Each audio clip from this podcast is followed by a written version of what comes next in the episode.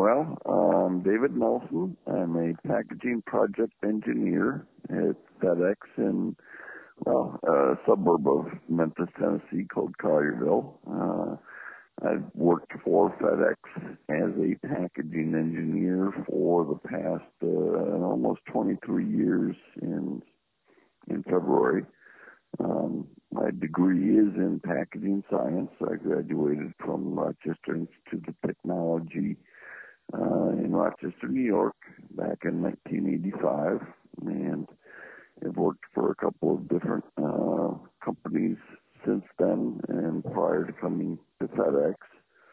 So I've got uh, well, about 30 years, 31 years of packaging experience, and, and actually a degree in packaging science. So. Dude, I didn't even know they gave degrees in packaging. I mean, that's no, amazing.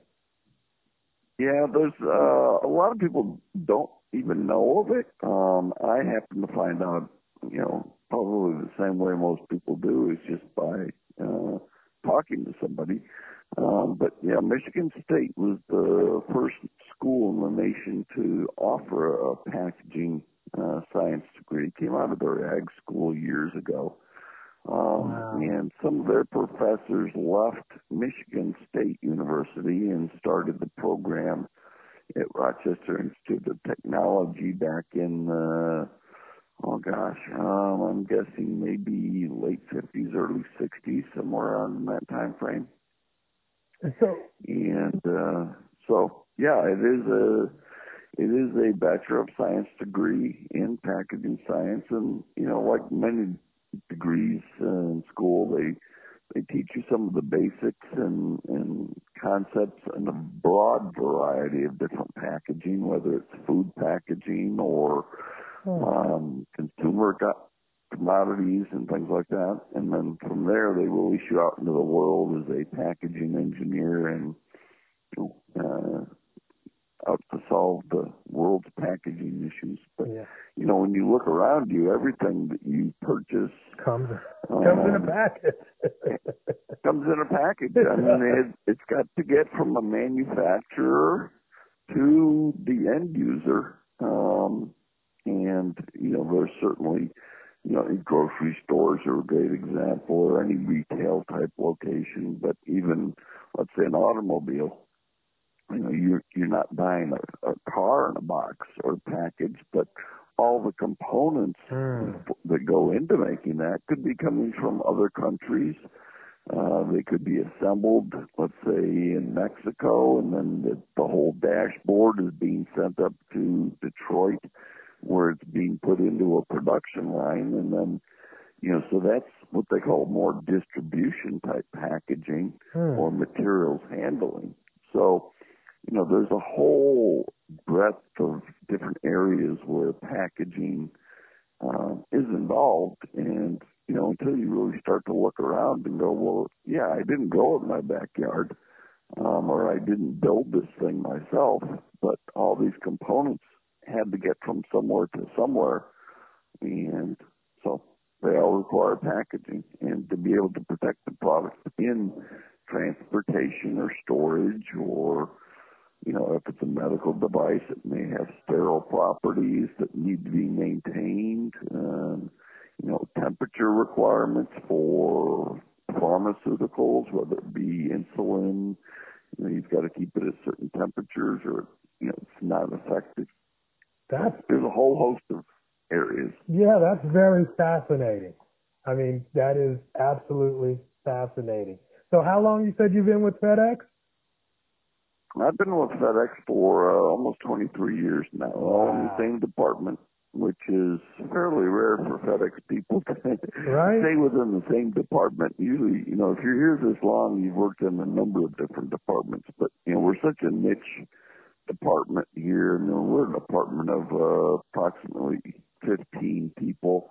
Uh, we have one manager, uh, a couple quality assistance. And then we have on the testing service side of our facility, uh, eight package testing um, technicians, and they do the package testing portion of it. And then we have five packaging engineers, um, and we're sort of the folks that uh, work on packaging solutions or alternatives for um, either FedEx projects internally or it could be working with uh, certain customers, mm-hmm. either one designing and coming up with packaging for their product that they're shipping, or um, because you know, they don't have the, the resources or the knowledge to do that, or it could be assisting customers whose product you know is getting damaged going through the uh, the network and uh, found out through package testing that their their packaging really isn't up to snuff to handle our type of a single package shipping environment. Right. So we work with those customers at, at either modifying their existing packaging or possibly even coming up with uh, alternative packaging methods uh, to better protect it. Because the goal is to get the end product to the end user in a condition um, that's suitable or, or usable and to get it there on time so that you know the whole transaction or the whole experience from uh, everybody's aspect, uh, whether it be FedEx's, uh, our customer who shipped the product, or the recipient who receives it. What are some of the good experience? Yeah, that's good. I mean, so what are what are some of the challenges that you hear from uh, you know some FedEx customers that they like will bring you in and say you know or bring your team in and uh, you guys give them a, a hand with you know some of the design aspects of their packages. Yeah, well, um, a lot of it is uh, well, probably more based around uh, product protection and damage. Mm. You know, maybe they're shipping, uh, let's say, picture frames or artwork that's in a, a frame, and they're getting damage to the corner of the artwork, or maybe the glass is getting broken. Mm-hmm. Um, but they're using, you know, materials that they purchased, you know, from an online retailer or, you know, a packaging supplier like Uline. And they're just trying to use, you know, bubble wrap and a couple of pieces of cardboard and really not understanding, you know, the particular needs of, you know, their unique item. So, uh, product protection and damages is probably the, the first area of uh, the concern. Then we start to get into other areas, and this is starting to be more commonplace in terms of trying to reduce the amount of packaging materials uh. that they may ah. use. Um, one, either to reduce the cost of the packaging, uh, or secondly, to reduce the size of the package, but still be able to protect the contents from damage. Um, because as uh, many companies are finding out you can't just put three or four inches of bubble wrap in an item and put it in a box and ship it, and it only weighs actual weight, maybe let's say for an example, five pounds, but because of the dimensional weight charges that uh, transportation companies uh, use, they may be paying on the billing side of it mm-hmm. as if that item weighed 12 or 15 pounds. Yeah. Well, you know, the product's getting to where it's going to damage free, but the cost of the transportation and possibly the cost of the materials and the labor to put it all together is, you know, um, a big hit to them and it reduces their bottom line. So if we can still uh, provide the product protection necessary, but do it in the smallest size package uh, feasible uh, without, you know, taking too much protection away from it and inducing damages. Um, you know, that's the whole goal is to make the product or the, the package as small as possible, right. but still provide all the protection necessary to get it to the end user. That could be a huge savings. Yes, yes, yeah. and uh, Um, and some of the companies that we worked with, we've been able to save, you know, uh, several pounds of shipping weight um, just by reorganizing or coming up with a little bit different packaging scheme on the inside where they're they're not shipping so much air you know empty space in the package we right size the package to get it down to levels that uh, you know still provide necessary protection but you know minimize or in some instances possibly even eliminate the dimensional weight charges, so they're only paying for the actual weight.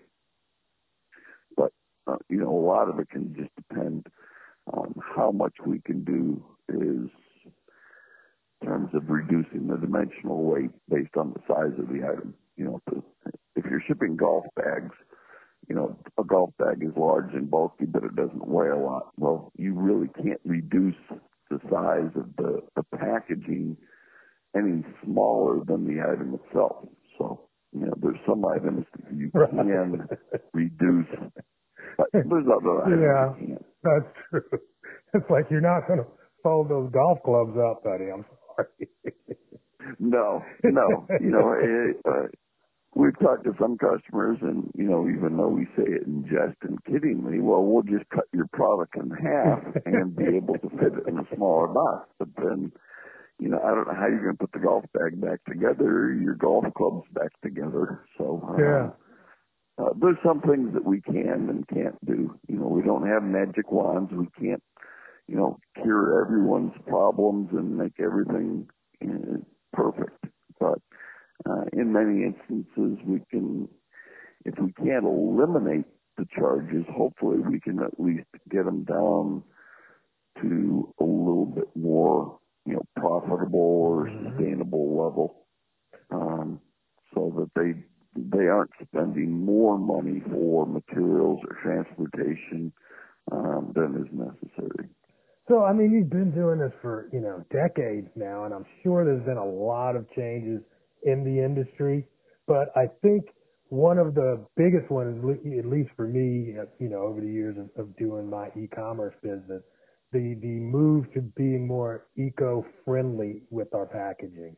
How has that been, you know, or impacted your uh, understanding of the industry? How has that changed things? Well, that is a very big focus point on, you know, a lot of companies' minds is, you know, I don't want to use plastics materials and a plastic foam or even, you know, some of the, the styrene type foams Mhm. for insulation or protective purposes because, you know, it just ends up in a landfill. Uh, I want to use more uh, environmentally friendly and sustainable type materials, and you know that's all well and fine, uh, provided those materials are going to be able to provide the, the protection Right. necessary. Um, and sometimes some customers find out that you know the cost of being green costs a lot of green um, because some of these sustainable materials out there, um, you know, sometimes can cost more than you know what the material that they don't want to use. Hmm. So um, there there is sometimes a trade off on that, uh, but uh, there is a, a has been for a number of years. Uh, it probably started a lot with the you know the aerosol industry Mhm. way back when they were trying to get rid of the CFCs that are in uh, some of the propellants used in the aerosol because of the ozone uh, concerns.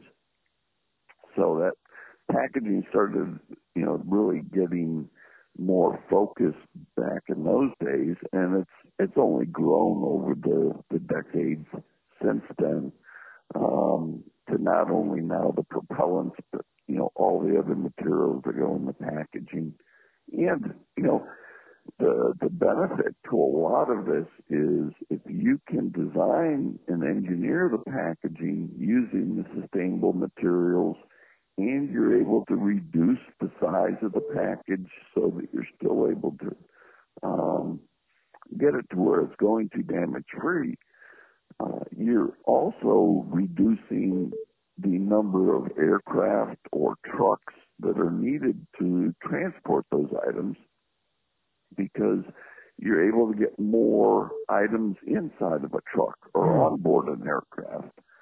So, you know, it's a benefit for FedEx when we can work with a customer and reduce the size of the package because uh, if we have more smaller packages, well, in that same aircraft, now we're able to carry more other customers' packages. So we're not flying as many aircraft. We're able to get more packages in trucks. So we're not using as many vehicles um, to transport and move those. So the the other environmental aspect is just in the transportation of those. Um, it's very rare that when we fill up a truck or an aircraft with packages that we we run out of room in the vehicle quicker or sooner than we exceed what that aircraft or that truck could carry in its uh, payload capacity ah. in terms of weight. So, yeah. you know, we're, we're trying to get more packages into that same space um, and free up, you know, put room for other customers' packages and be able to ship more efficiently with less vehicles. Fantastic. So if I'm at the point now where I'm creating a product, we're having the product manufactured, I think, you know, one of those kind of things that we do need to seriously think about is the uh, end result of designing a good packaging right now before we even get to the point where we have to put it into another box to ship it. Exactly. Um, and that's where working with a, you know, a, packaging engineering company or, you know, a local box manufacturer or whoever's going to be producing the packaging for you, um, work on this at the same time you're working on your product so that uh, when you get ready to launch that product or send that product out, um, you've taken care of a lot of these things before the first one has even left the door. Um, and especially in terms of product protection and, and damages, because uh, a lot of times you'll see customers will go out and they'll just uh, get packaging. They'll buy six months worth of packaging, and because they have to get the volumes down to get the cost right and only to find out after their first month of shipping that they're having a lot of damages and mm-hmm. they didn't get the packaging right at the forefront.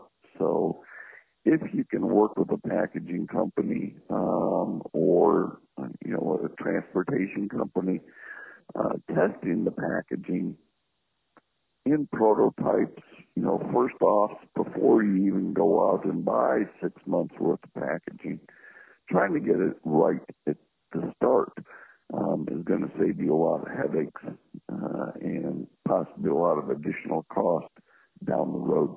Yeah, I, I, it's it's a it's it's some of us being penny smart and then pound foolish. So it's like, oh, can I afford to put some resources into the packaging? Well, maybe I'll skip that. But then at the end, once we start getting, like you said, the damages, the return, the uh, oversized packaging, uh, fees and things like that, it's like we ended up spending way more than we ever would have had we taken the time at the beginning to get it right. To get it right, yeah. And especially, you know, if this is a first time customer experience and they receive something that, you know, got damaged in transit, um, you know, it's it's very costly to get that person to order from you or purchase from you the first time. And if that experience is a negative experience, you know, you may lose that customer, uh, and they may go to a competitor or, um, you know, use uh, a different product. And so it's, uh, so the goal is to get it right the first time and make everybody happy fantastic, David. I really appreciate your time, sir. You're an expert. Well, well, an expert means you've been around long enough to see enough good things and bad things, and you know what works and you know what doesn't. Yes, so. that was definitely educational for me. I appreciate it. Well, if you're ever in Memphis and uh, want to come by and you know see exactly what we do and how we you know perform the testing and you know these services that we provide to our customer, uh, it, it really no additional cost because we're trying to uh, make sure that they are our customers are happy with our uh, shipping. Yeah, how do they engage that with that? How do they engage with with with your division? I mean, it's just you know they're having issues, they go through you know the regular FedEx uh, um, help to get some uh, information from you guys. Yeah, actually, they uh, we have a lot of packaging information that's available on our FedEx.com website. Uh, if you go into do a keyword of package testing or uh, packaging, um, you should be able to eventually find the uh, packaging website. And there we have different brochures on shipping some different products. We have a general tips brochure uh, that covers different aspects of packaging, like taping and labeling, things that you know are sort of intuitive, mm-hmm. but at the same regard um, are very important. You know, uh, uh, closing the box and taping it shut may sound simple, but if you're not using the right tape or mm-hmm. maybe a, uh, a a better taping method, um, it's going to prevent your box from coming open in transportation and either losing the contents or the contents getting damaged. So within our, our packaging website on the FedEx.com, there are links to different brochures. Uh, there's also links on how you can engage to get package testing performed if you want to go through the testing uh, scenario, whether you're having damages currently or you know, you have a package that you're thinking about shipping, but you want to make sure that, you know, you get it right the first time. Um, there are links to uh, the package testing application where you would, you know, fill that out and then submit a sample of the product inside of its package, just as you normally would ship it. And we're going to perform the, the various tests that we uh, conduct on those, which, you know, will help determine whether the package is adequate for the rigors of a single package shipping environment, whether it be the express or the ground networks. Awesome, David. Thank you so much, sir. You're welcome. Thank you. It's been a pleasure talking with you. You too, man. Boom. We're done. Take care. Bye bye. Okay, bye bye.